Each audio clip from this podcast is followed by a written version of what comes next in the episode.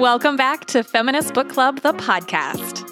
We're not just about feminist books, we are here for social justice, literature, and media in all its forms.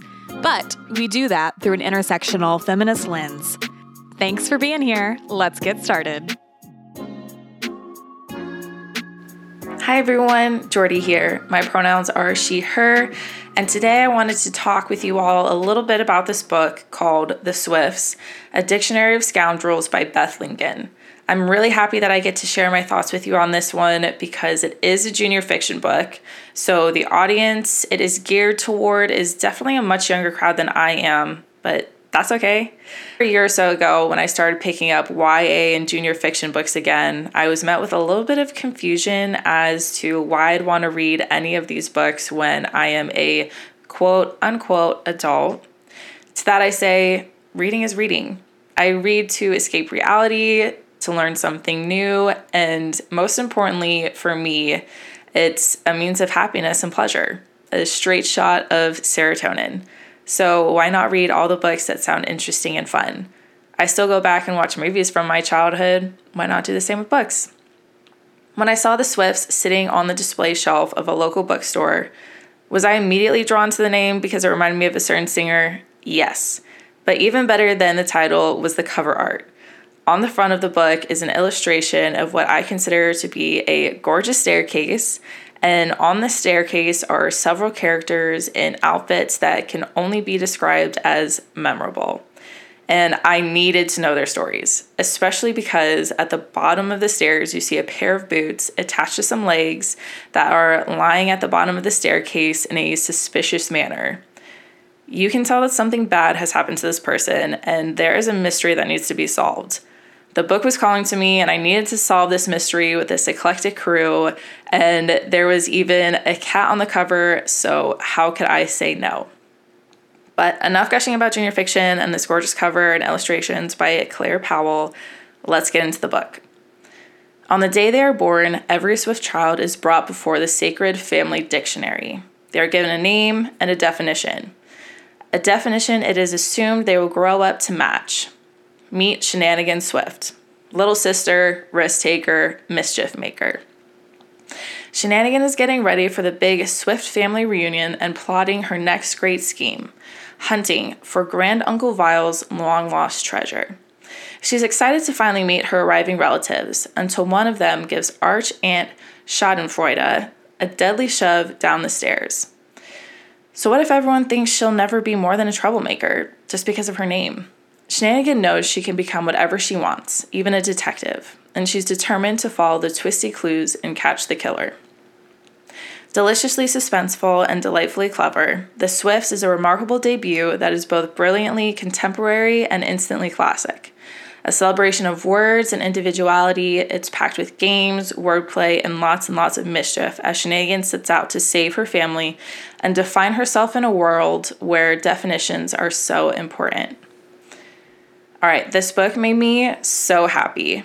The author uses etymology, the history of words, to explain how, just like language, people can change and evolve over time. I was even learning new words as I went through this book, and to me, that is one of the most exciting things as a reader.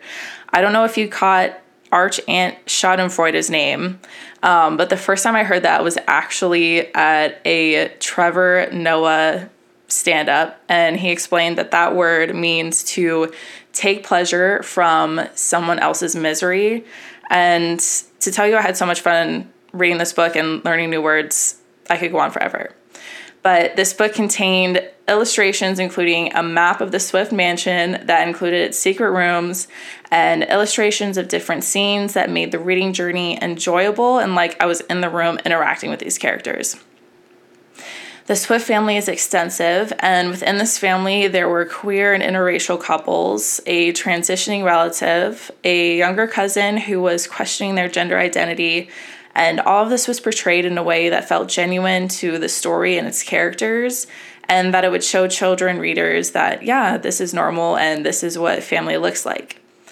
I felt like this book gave a voice to children and encouraged them to believe that their youth was not a reason to invalidate their thoughts feelings, or what they believe to be true. I know my younger self would have gone crazy for this book, just like my present self did. So, if you're looking for a book to make you feel nostalgic, happy, intrigued, adventurous, and youthful, and if you enjoyed a series of unfortunate events as a child, then this book is for you. Happy reading, friends. At Feminist Book Club, one of our favorite genres of nonfiction is learning the stories of the women behind famous or powerful men. So, I am thrilled to share a brand new book with you. Parachute Women, Marianne Faithfull, Marsha Hunt, Bianca Jagger, Anita Pallenberg, and the Women Behind the Rolling Stones by Elizabeth Winder. These four women worked tirelessly behind the scenes to help shape and curate the image of the Rolling Stones. This book is a beautiful, comprehensive group portrait of four women who were marginalized by the male dominated rock world of the late 60s and early 70s, finally giving the women the credit they deserve for the impact on one of the greatest rock and roll bands of all time. Even if you're not a Rolling Stones fan, you will be blown away by the audacity of these women, and you'll love the rock and roll stories Elizabeth Winder shares in these pages perfect for readers of Girls Like Us. Parachute Women by Elizabeth Winder is out now from Hachette Books. Thank you for sponsoring today's podcast. Hello, listener. This is a quick disclaimer to tell you that this is a live and in store recorded interview. So there may be a few sounds we don't usually hear in our interviews, but I hope it's not too distracting for you. Hope you enjoy Sit back and relax. Hokey dokie. Hello, Feminist Book Club listeners. My name is Alana Amore Colvin. I use she, they pronouns, and I'm joined by Lucy Yu at Yu and Me Books in New York City to talk about bookstore ownership in New York City. I wanted to talk about this topic because the bookstore industry is sort of like booming again, especially right out of COVID, which is really weird, but also in New York City, the rent increases and just the economy is really, really weird. So we're going to talk about what it's like to own a bookstore in this day and age, how to do it, and also celebrate women-owned businesses and people of color-owned businesses. So we're here with Lucy Yu. Would you like to introduce yourself and tell us a little bit more about yourself? Hello, my name is Lucy Yu. I use she, her pronouns, and I own Yu and Me Books in New York City. It's the first female Asian American bookstore in New York City. Cue air horn. Yeah, I'm super excited to chat today because there's a lot of nuances in running a bookstore. And I think to the outside, it's like this really exciting, fun thing, which it is. And on top of that, you know, there's a lot of a lot of stuff that happens in the background. Cool, cool, cool, cool. So you were previously working as a chemical engineer and a supply chain manager. What was the jump from that career, which is like pretty, pretty dope on the economic end, to jump starting a bookstore? Yeah, I had a solid income as an engineer, supply chain manager. Like, that's a thankless job. If you never hear anything, that means you're doing really well, but you do get paid well as well. I had a retirement plan. And I said goodbye to all that to start my own business. And I had always wanted to build out that kind of economically viable career so that I can do something creative and which I always wanted to do. I wanted to go to art school. I wanted to be a creative person. I couldn't afford it. And so I thought the way to do it is my way. And let's go full nerd. Let's go engineer. And I, number one, I learned a lot of skills that helped me run the bookstore like I do now. I failed a ton of times. And so I'm much less fit, afraid of failure now. And without it, I wouldn't have been able to create the savings that I would to open up the store without investors. It was a community funded bookstore through GoFundMe and also all of my savings. So obviously there are still a lot of effects due to COVID. Was that helpful to you having an experience considering you started you books right as shit was hitting the fan? I'm a chaotic person. Chaos doesn't scare me, but having to manage, I was working in food. So mm. supply chain was incredibly stressful during COVID. There was a shelf life, has to be refrigerated. And at the same time, I really wanted to be mindful as a supply chain manager, especially to the people picking and packing the because who's our end customer versus who's actually working out in the warehouses? Our end customer can afford to stay home to have food shipped to them. The people working in the warehouses have to go there every single day during COVID. And so there were times when the whole facility had to shut down because someone got COVID and we had to just stop operations. And as a supply chain manager at the time, I was like, that's the top priority. I'm not going to worry about soups and smoothies getting to like Linda in Wisconsin. So I think managing stress, managing a lot of moving parts was something that I learned and I could manage. Secondary, like it, it just put a lot of things into perspectives. At that time, I was like, literally the worst thing that happens is someone doesn't get their smoothie, someone doesn't get their grain bowl. But when we're looking at prioritization, this is someone's life that they're putting on the line every day, working in the warehouse, trying to get this food out. So I I needed to make sure that people's health was top priority and building the bookstore, that was also something that was always top of mind for me, making sure and my employees and my coworkers have everything that they need. One year in, the second that we were profitable, the first thing I invested money in was healthcare. Mm. So we have health insurance, dental, vision for the employees here that are full time. So, what was less stressful, working supply chain during COVID or opening a bookstore in New York City? Always stressful in different ways. And I don't know why I keep putting myself in these stressful situations. People are like, you can have like a really chill life. You can just like watch reality TV and like, I love that. And I just couldn't do it. Like, I'm just not a chill person. Like, I try so hard to be chill and I'm not. But I would say both taught me to manage stress in really unique ways. And I got creative about the ways that I managed stress. So, what were some things about running this store that were surprising to you there was a lot of things, but I would say probably the biggest things was the technicalities of actually opening the licensing, the permits. I had to get a lawyer, and the word lawyer scares. Me. And so having to go about hiring a lawyer for myself, I'm like, what the fuck am I doing?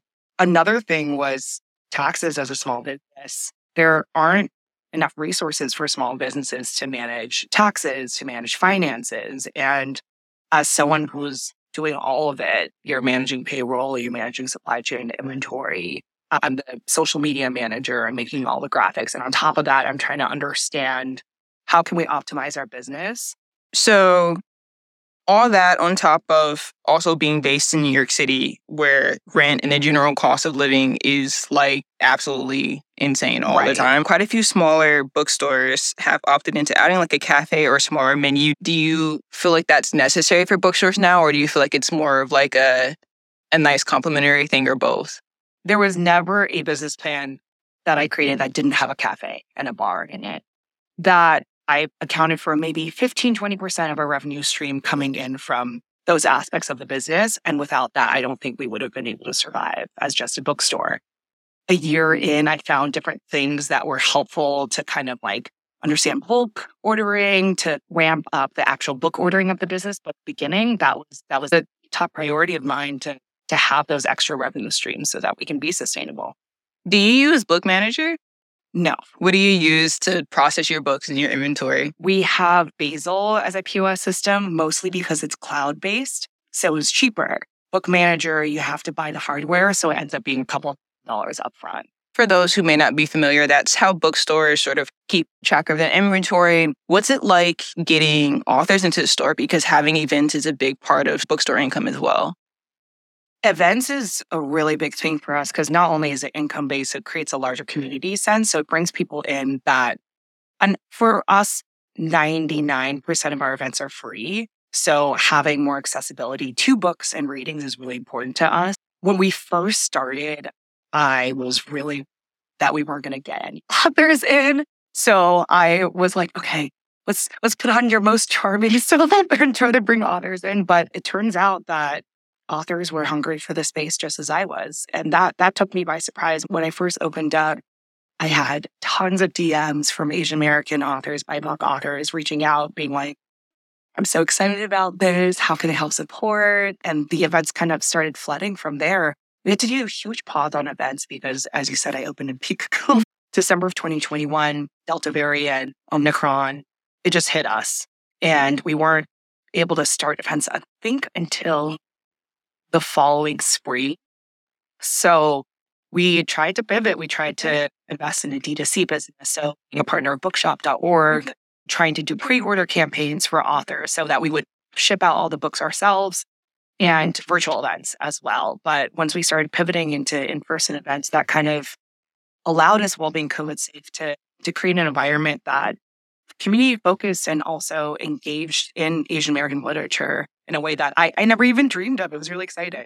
It's a really unique approach to angle the events towards the promotion of reading and engaging with the literature Right. versus the ticket sales of the actual event. Right. In its own way, it still encourages people to like mm-hmm. purchase the book if they haven't already. That's like big brain. I, if I want to go to an event and someone's like, you have to pay to get in, I'm like, And then pay for the book. and then pay for the yeah. book. Like, I, I just feel that barrier to entry for me was really difficult as a kid. And so, why would I do that for the generation? now? Yeah. It's like it ends up being around like nearly forty dollars just to like sit and like watch, you know, but Yeah. like I know. And like go like shoulder to shoulder. That's Yeah. just- so you mentioned that you also manage the social media. yes. How was that balance? It's terrible. So just super upfront. I'm not a social media person. I know, unfortunately, at this point, it's necessary to invest in a social media as a small business. I think a lot of people, my generation, younger generation, older, everyone, everyone finds things through social media. So that's something that I have to develop. I have somewhat of a creative background. Like I did a lot of art growing up, but in terms of creating a social media presence, that like makes me sick to my stomach every single day. Like, so I'm a super corny person. Like, I am like peak dad jokes. Like, my friend told me this weekend, she's like, you're giving Hawaiian dad. Like, and that's, I think my whole vibe. And I'm like, you know what? I'm not going to be anything but myself. I'm going to bring in peak Hawaiian dad humor into this social media. Like, whatever puns that I make, it's just going to be, people are going to roll their eyes, but either they're to like it or not. And I think just being myself in the best way that I could while giving the information necessary for all the things that we're hosting was a bit of a relief. And I literally like black out and write a paragraph and then post. And then I'll read it and I'll be like, there's like three typos. Let me just go back in and fix that really quick. But it makes it a lot less exhausting. Do you have any tips for other bookshop owners or booksellers who may be struggling with social media? Just being really upfront about my voice and being really authentic in the best way that I could was was the best thing that I could do for social media because the less exhausting social media is, then the more engaged you are in it and the more engaged I think other people are in it. Like I feel like people can feel exhaustion and people can feel effort that's inauthentic. So I think if you're corny and you have like you think you're funny, like go go do that. Like I thought I was funny, and I'm like, I don't, I don't. People are not laughing, but that's okay. Can you talk about the Yu and Me book book clubs? Yeah, we did focus mostly on BIPOC authors and stories, and it was for me during COVID so so relieving every month when we had that book club date, and we would all be on Zoom and be like, we can just talk like whatever we want for four hours about literature, like. I know it was a vessel for us to really just hang out together, but it was it was beautiful. And I became a lot closer with these people in my book club because of it. And that was something that I thought was necessary for community aspects. So we can take engagement for literature to a new level. Pretentiousness of literature is really exhausting for me. And a book club allows all of us to be like, okay, look, I didn't understand what they were saying, but let's talk about it in a way that's not like, I'm afraid that I'm not well read or not saying the right things or I don't dislike or like the same authors as you do. We're just talking about it in terms of just baseline literature. One of my friends, Brittany, she reached out to, she cold emailed me and she was like, Hey, I'm a bookstagrammer. Do you need help hosting a book club? And that day I was literally like creating graphics for potential book clubs. It was perfect serendipitous moment. And now she helps me host the book clubs every month. And I was like, I don't know if anyone's going to come to the book club. And we sell out every month. Yeah. Which is wild. I'm like, yes, New York City, like nerdy book club culture. So it's it's really fun for us And so it's hosted in person. at the store. Have your home bookshelves bloomed since owning a bookstore? I'm a little scarred from hoarding hundreds of books before opening up the store. So now that I'm like in a very small apartment, I I like try to limit the amount of books there. So the second that I finish a book, I usually actually resell it back as a used book in the shop. But if it really resonates with me, I'll keep it, I'll underline it. So I think my books are pretty well curated at home. But when I did move to this apartment, four out of my eight boxes were all books, and the movers were like, why? Actually, same. I have I have like a foldable like levy thing Yeah. that I've been keeping because of like the fact I moved like five times during COVID. It was super cute. Was, Five times. Super cute. Five, five times. um, I moved to Florida thinking that it was going to be like two, three summer break. for sure. summer for break. sure. And then I was there for six months and it was terrible because I am black In Florida. and it was 2020 and I lived in a house full of Trump supporters. What the fuck?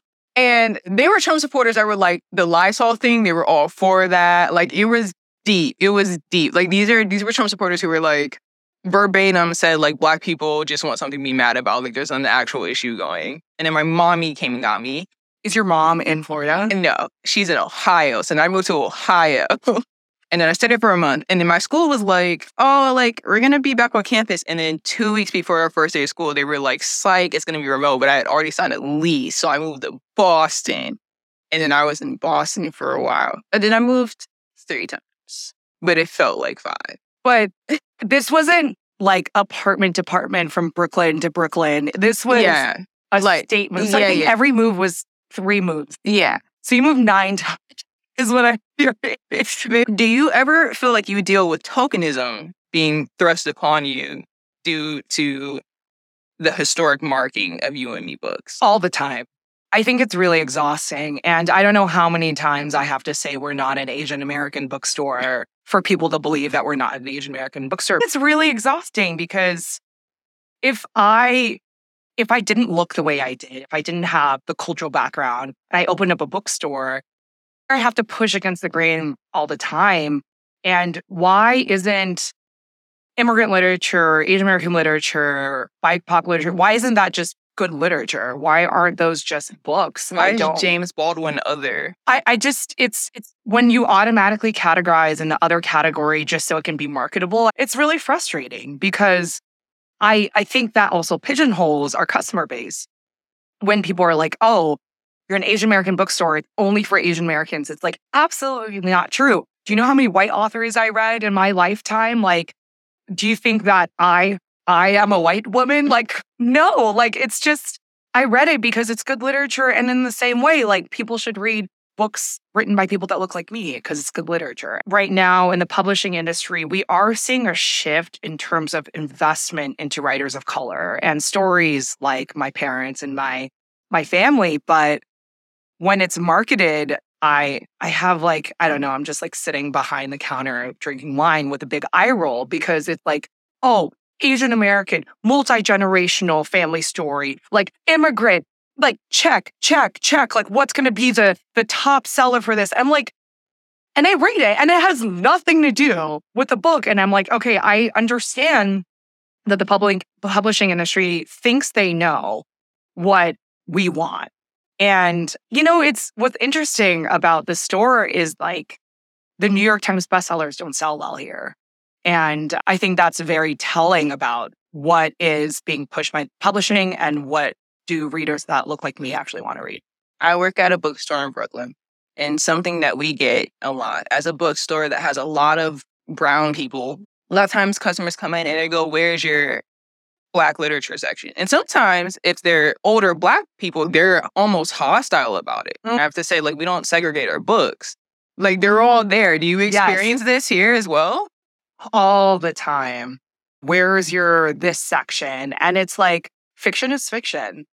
And our categories encompass everything that's fiction. And our curation is that. And I think the hostility towards it is really exhausting, but that just means we have a lot of work to do in terms of understanding that segregating cultures and within literature is very unhelpful. And it is part of the issue of overall representation. And I think it's the issue of like, what sells? How do we market? Like all of that is part of it. And so it's, I, I get that. And I have to try not to eye roll in front of someone. but Yeah, we get that a lot too. Part of the thing that sort of bothers me is that all of the publishing theme regarding people of color started in 2020. Right. It's not genuine. No. And part of the reason they keep using these buzzwords for these these groups of people, and I can almost go off of memory, like Yeah. black queer woman Mm-hmm. trauma. Mm-hmm. generational trauma. trauma. Yeah, always Yeah. trauma. Always three generations. generations. Never more. Because it's too exhausting. Yeah. Any more than that. either sexism or like if it if it comes from Africa or the islands or the Caribbean Caribbean at all, it's gonna be like colonization Yes. every yes. single time. A hundred And. And this is it's getting stale to us people of color. Hi, welcome. Yes, come- Yes, yes. You can just put the cans on the ground over there. Thank you so much. Sorry. Type viewership. And it's exhausting to people of color because we first of all clock that immediately. Right. And then the same cutout has been used for the last three years, which Right. also makes it clear that there are no people of color working there and having those conversations. And the covers are the same. So if you're if you're working in publishing or marketing, or if you're a graphic designer in publishing, shake it up. As a bookstore owner, what are what are you currently reading right now? Reading contemporary. I'm reading Middlemarch. And my friend saw me bring it to the beach and he was like, Are you good? What? The answer is no. Bringing Middlemarch to the beach is yeah, yeah, yeah, yeah. And I've been on Middlemarch for two months. It's a brick of a book. It's- It's, chunky. Listen, so I Baby got all- back. Yeah, baby back and it broke my back. I've been wanting to read it because I actually I've been hearing a lot of Asian American female writers specifically say that that's their favorite piece of literature. Hmm. So when I read Free Food Millionaires, Middlemarch was referenced multiple times. When I read Beautiful Country, it was referenced there.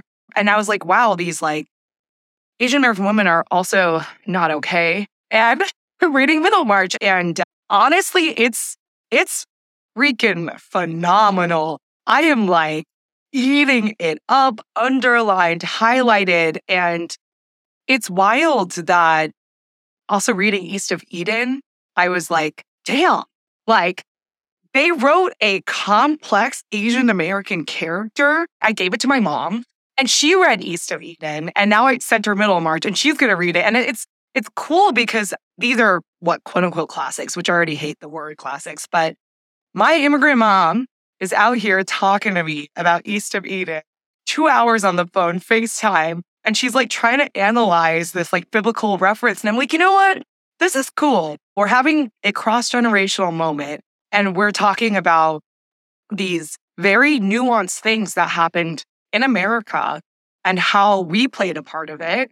It just means a lot to me that like these quote unquote classics are now accessible for me and my mom. Like I want to be able to give Middlemarch to an 18 year old Gen Z coming in with their cute pants and being like, look, slaps. like, so I don't know. That's a very long answer for what I'm reading. That's a great answer.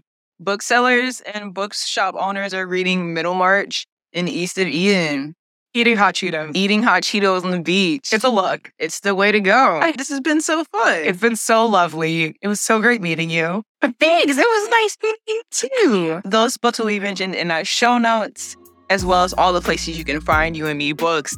Thank you for tuning in to today's episode of Feminist Book Club, the podcast. Want to be part of the club? Here's how you can join us. Obviously, subscribe to our podcast and leave a rating and review for brownie points.